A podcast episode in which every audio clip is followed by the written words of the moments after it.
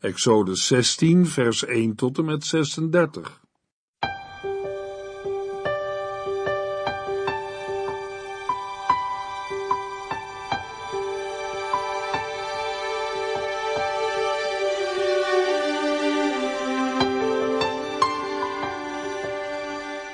Hartelijk welkom bij De Bijbel Door, een programma van Transworld Radio.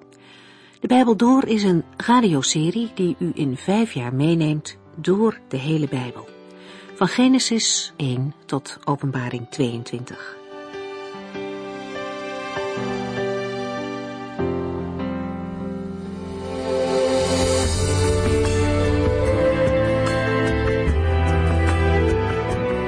Vandaag gaan we na een korte terugblik verder met Exodus hoofdstuk 16. Wat het volk Israël heeft meegemaakt, staat niet zomaar in de Bijbel. Het is geschreven als voorbeeld. Een voorbeeld ook voor ons vandaag. De verlossing van het volk uit Egypte en door de zee is een beeld van onze verlossing. Het laat zien wat de geest van God doet als we de Heer Jezus als redder vertrouwen. Als we op dat punt zijn aangekomen, als we weten dat we veilig zijn door het geloof in de Heer Jezus, dan kunnen we zingen. Dan mogen we met liederen de Heer loven om wat Hij gedaan heeft. Net als de Israëlieten en net als Mozes. Het lied in Exodus 15 laat zien dat ze verlost zijn uit een land vol duisternis. De slavernij en de hopeloosheid zijn voorbij. Alleen door het machtige werk van de Allerhoogste God. De God die uniek is en ver boven alles uitgaat. En deze machtige God bekommert zich om mensen. Ook vandaag nog. De omringende volken horen over de daden van God en de schrik slaat om hun hart. Je zou denken dat het volk Israël nu zoveel van de macht van God gezien heeft, dat ze nooit meer aan hem zullen twijfelen. Maar zodra het allemaal weer tegen lijkt te zitten, zodra hun geloof voor hun gevoel weer op de proef gesteld wordt, dan lijkt het alsof ze alles vergeten zijn. Als ze dorst hebben en het water bij Mara bitter smaakt, dan maken ze Mozes verwijten. Mozes weet waar hij terecht kan met problemen. Hij gaat naar God. En God laat hem niet in de steek. Opnieuw belooft God dat hij voor zijn volk wil zorgen. En na de beproeving van Mara komt het volk dan bij een plek om te rusten, Elim, waar bomen en waterbronnen zijn. De meeste gelovigen kennen op hun levensweg ook een Mara, daar waar het leven moeilijk en bitter is. Maar God leidt via Mara ook altijd naar Elim, waar bomen en waterbronnen zijn. En uiteindelijk leidt hij naar de plek waar hij zelf onze tranen zal drogen.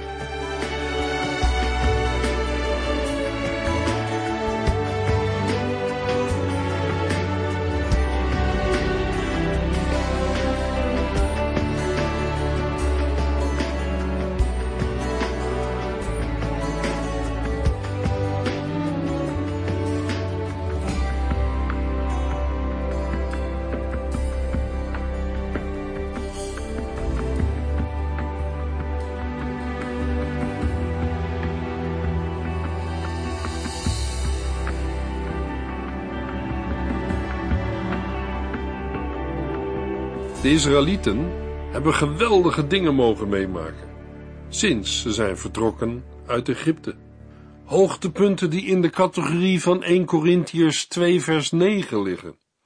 Wat niemand heeft gezien, niemand heeft gehoord en wat niemand ooit heeft bedacht, dat heeft God allemaal klaar voor hen die hem liefhebben. In de voorgaande hoofdstukken van Exodus hebben we gezien hoe de Heere zijn volk op een wonderlijke manier heeft bevrijd uit Egypte.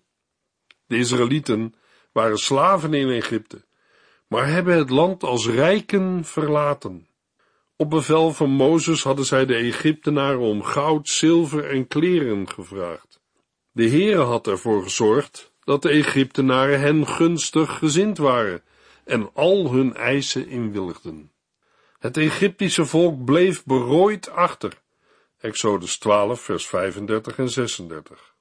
Op weg in de woestijn wees de Heere zijn volk overdag de weg door middel van een wolk en s'nachts door middel van een zuil van vuur. Toch zijn er ook dieptepunten. Als de Israëlieten merken dat ze achtervolgd worden, klinkt al heel snel het verwijt aan het adres van Mozes: Waarom hebt u ons uit Egypte weggeleid? Exodus 14, vers 11. Maar Mozes kalmeerde het volk. De Egyptenaren die daar aankomen, zult u nooit meer zien. Exodus 14, vers 13. Later zingt Mozes ervan, na de doortocht door de Rietzee, in Exodus 15, vers 1. De Heere heeft een machtige overwinning behaald. Maar als ze daarna drie dagen door de woestijn zijn getrokken zonder water te vinden, dan gaat het weer mis. Het volk keerde zich als één man tegen Mozes en zei, waar halen wij nu water vandaan? Exodus 15 vers 24. Het bittere van Mara overheerst. Toch geeft de Heere heerlijk drinkwater en daarna de overvloed van Elim. In het algemeen kunnen we zeggen dat voordat de Israëlieten bij de berg Sinaï aankomen, zij door zeven beproevingen heen moeten, die overeenkomen met ervaringen die gelovigen ook vandaag kunnen hebben. Elim is een beeld van geestelijke overvloed en vruchtbaarheid. Een plaats overvloeiende van melk en honing, een plaats waar een gelovige de zegen van de Heere mag ontvangen en beleven. Maar na Elim komt weer een woestijn. Exodus 16 vers 1 tot en met 3 Na het vertrek uit Elim kwamen de Israëlieten in de woestijn Sin tussen Elim en de Sinaï. Dat was zes weken na hun vertrek uit Egypte. In die woestijn beklaagden de Israëlieten zich tegenover Mozes en Aaron en zeiden, waarom heeft de Heer ons niet gewoon in Egypte laten sterven? Daar waren de vleespotten vol en hadden we in elk geval genoeg te eten. Maar in deze woestijn zullen we allemaal verhongeren.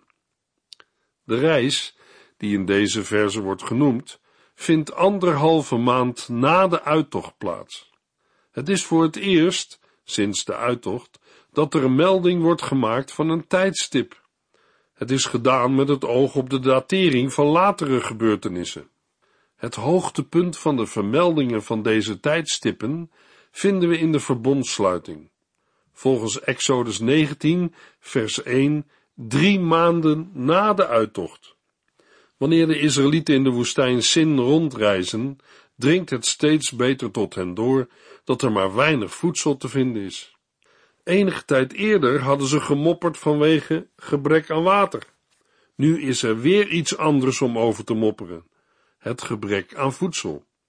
Voordat wij nu ons hoofd beginnen te schudden over de Israëlieten die steeds weer wat anders te zeuren hebben, is het goed om ons te realiseren dat er, ook in deze verse, een door en door menselijke reactie zichtbaar wordt. De tekorten of moeite van het moment hebben tot gevolg dat de wonderen uit het verleden niet meer worden gezien of zelfs vergeten. In de menselijke beleving is dan alles negatief. In hun boosheid en ergernis doen de Israëlieten krasse uitspraken. Ze waren liever in Egypte gestorven.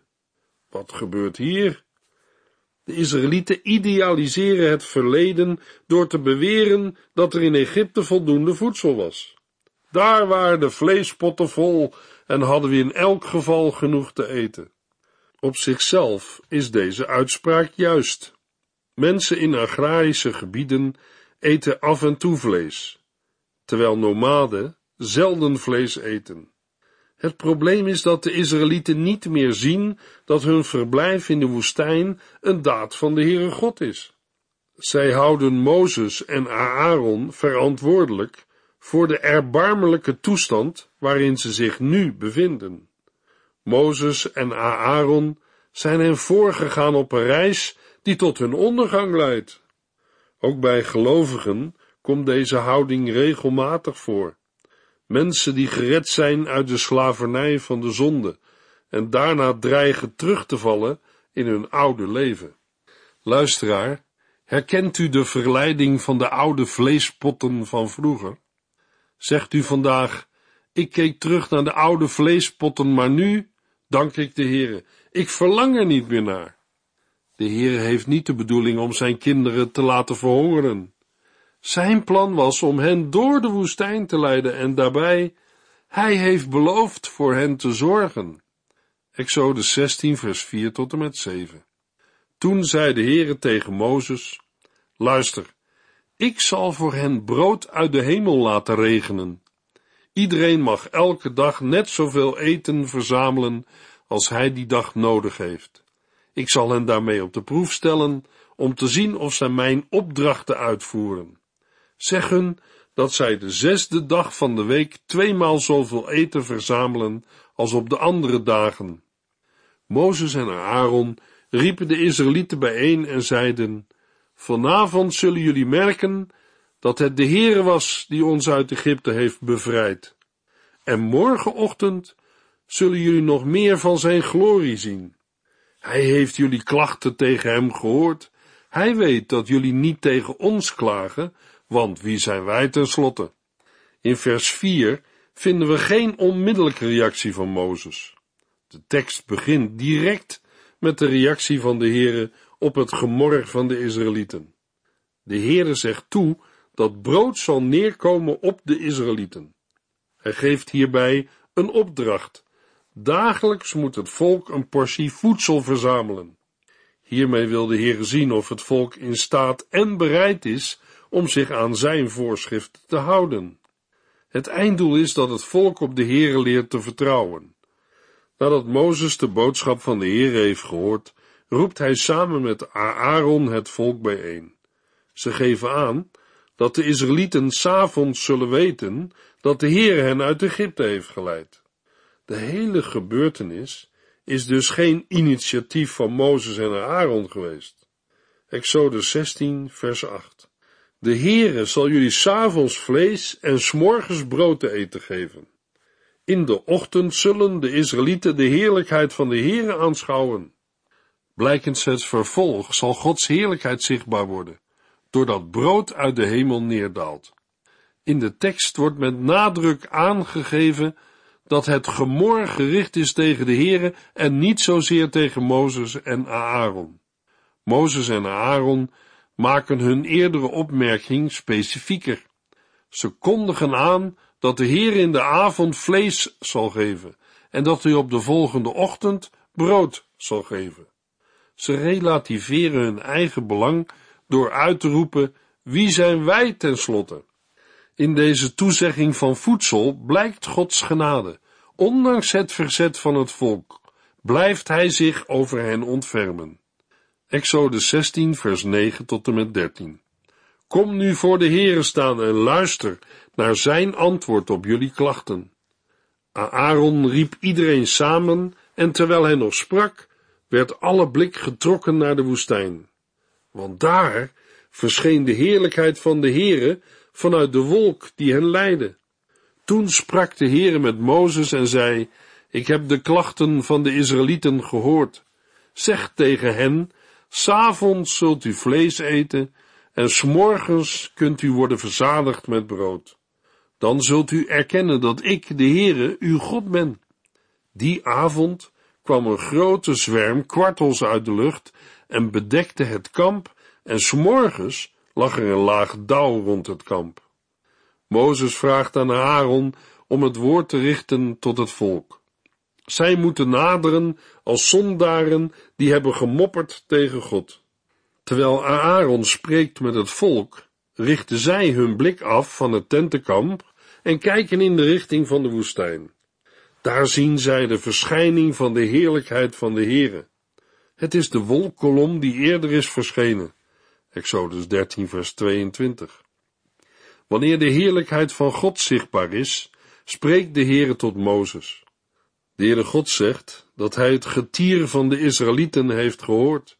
Hij kondigt aan dat ze in de avondschemering vlees zullen eten en in de morgen brood.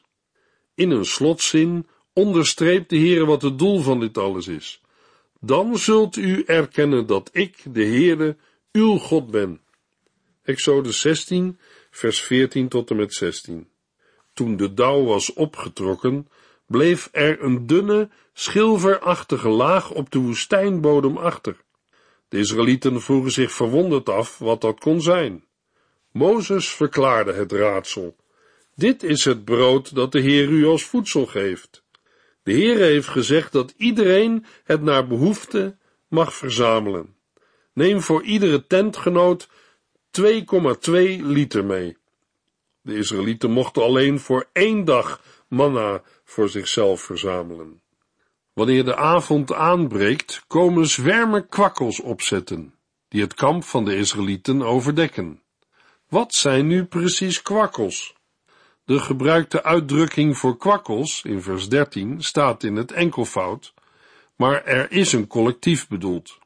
De kwakkel is een vogel die heen en weer trekt tussen Europa en Afrika.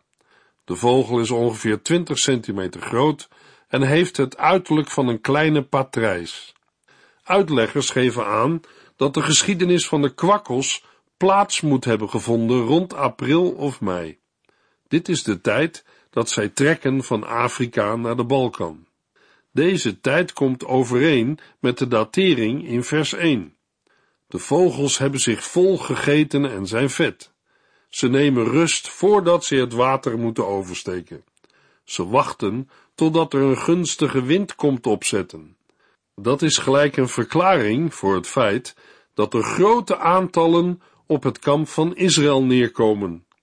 De Romeinse schrijver Plinius vertelt dat er voorbeelden bekend zijn van grote aantallen kwakkels die rust zoeken op een schip en vanwege het totale gewicht het schip laten zinken.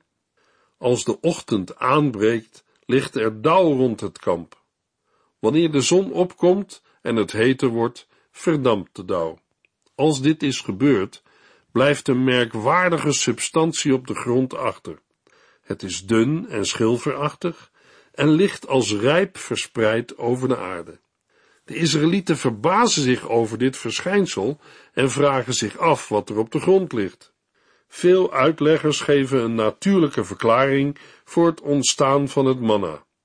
De productie van manna begint bij een insect genaamd de cicade. Maar moet er een natuurwetenschappelijke verklaring worden gevonden? Aanvaardt het manna als een wonder van de Heere God? Voor hem is niets te wonderlijk. Mozes maakt duidelijk dat het manna en de kwakkels het door de Heere God gegeven voedsel is. Tegelijkertijd met het verschaffen van voedsel openbaart de Heere zijn heerlijkheid en weet Israël dat de reis door de woestijn zijn werk is. Dan volgen er verdere instructies. De instructies tot het verzamelen van het manna zijn gericht tot de familiehoofden. Per tent wordt bepaald hoeveel nodig is. Exodus 16, vers 17 en 18. De Israëlieten verlieten het kamp en verzamelden het brood. Toen ze het afmaten, bleek dat er precies genoeg was voor iedereen. Wie veel had verzameld, hield niets over, en wie weinig had verzameld, kwam niets tekort. De Israëlieten doen zoals is afgesproken.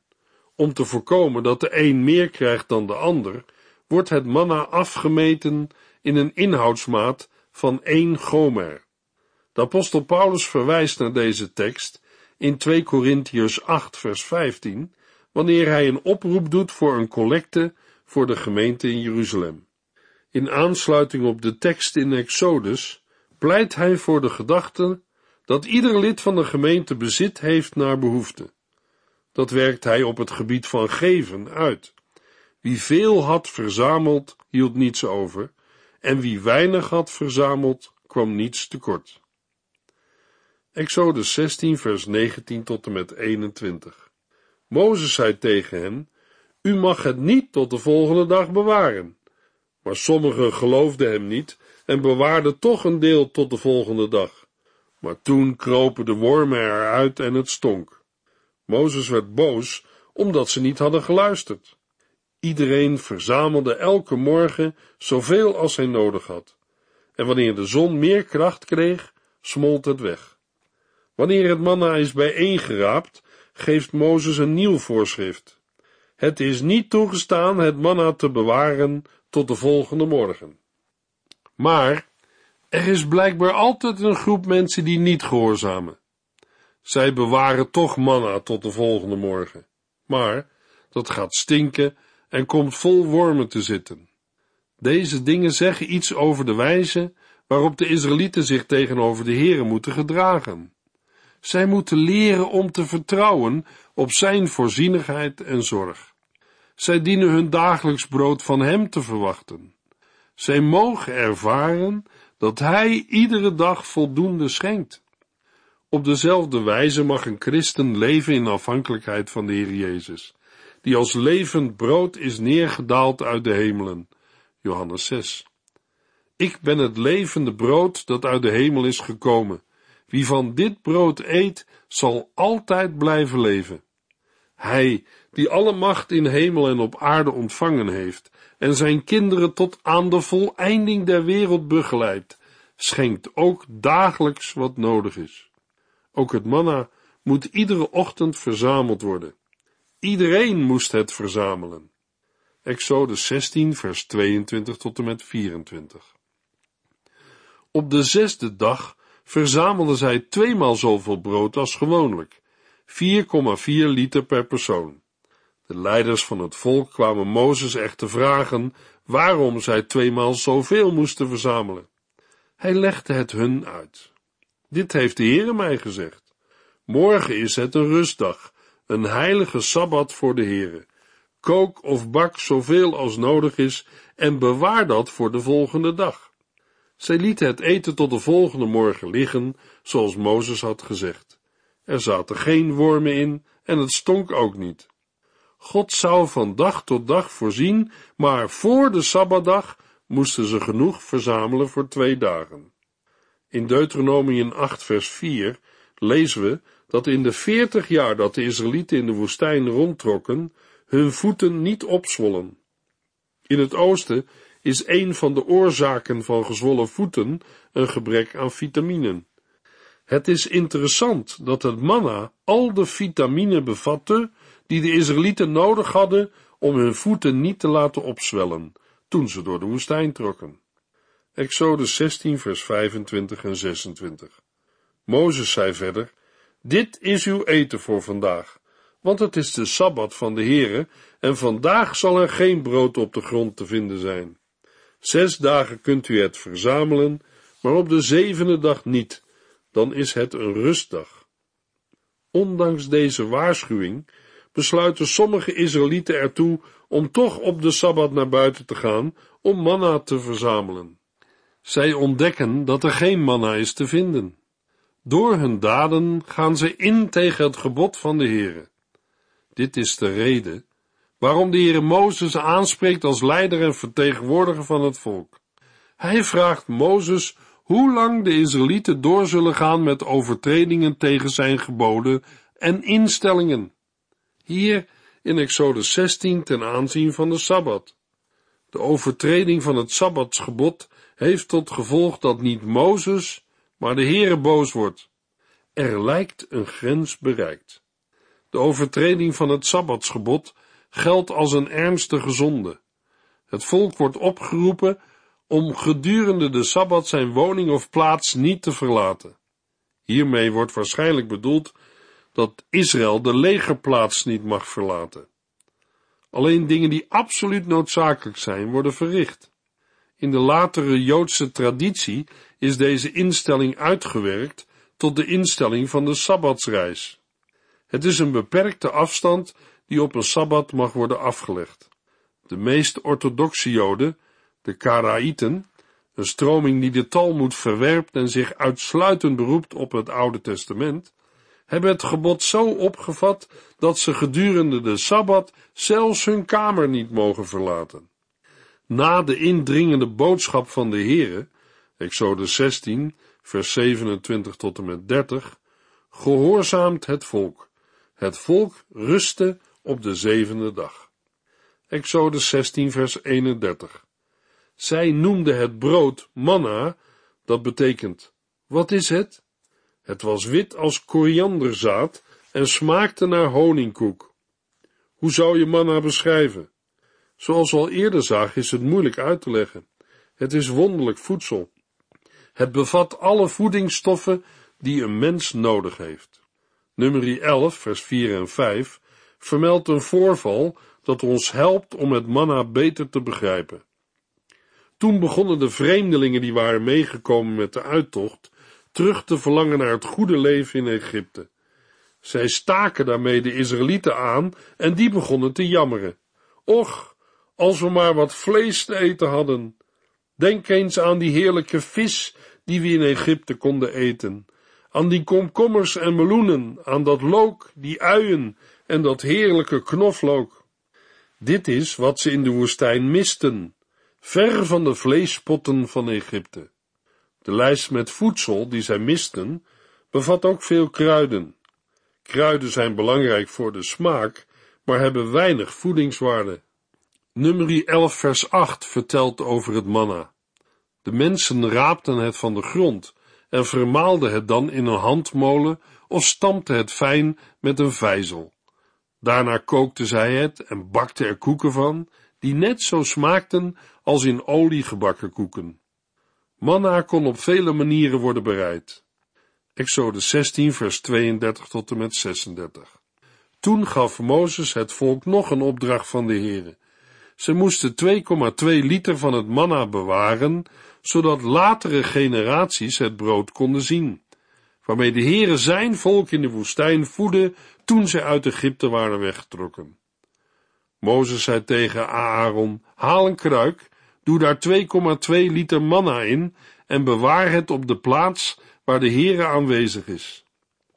Veertig jaar lang aten de Israëlieten het manna, totdat ze in het land Canaan aankwamen.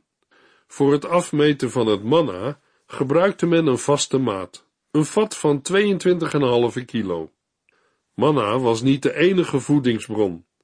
De Israëlieten zijn als nomaden ook in het bezit van vee, Exodus 10 vers 9. Daarnaast zullen ze ook oases zijn gepasseerd. In oases groeien vaak vruchten die ook gegeten kunnen worden. Het manna wijst vandaag naar de Heer Jezus Christus. Hij zegt in Johannes 6: Ik ben het levende brood dat uit de hemel is gekomen.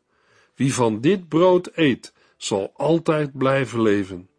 Het brood dat ik voor het leven van de wereld zal geven, is mijn lichaam. Luisteraar, heeft u al van dit brood gegeten? In de volgende uitzending komt Exodus 17 aan de orde.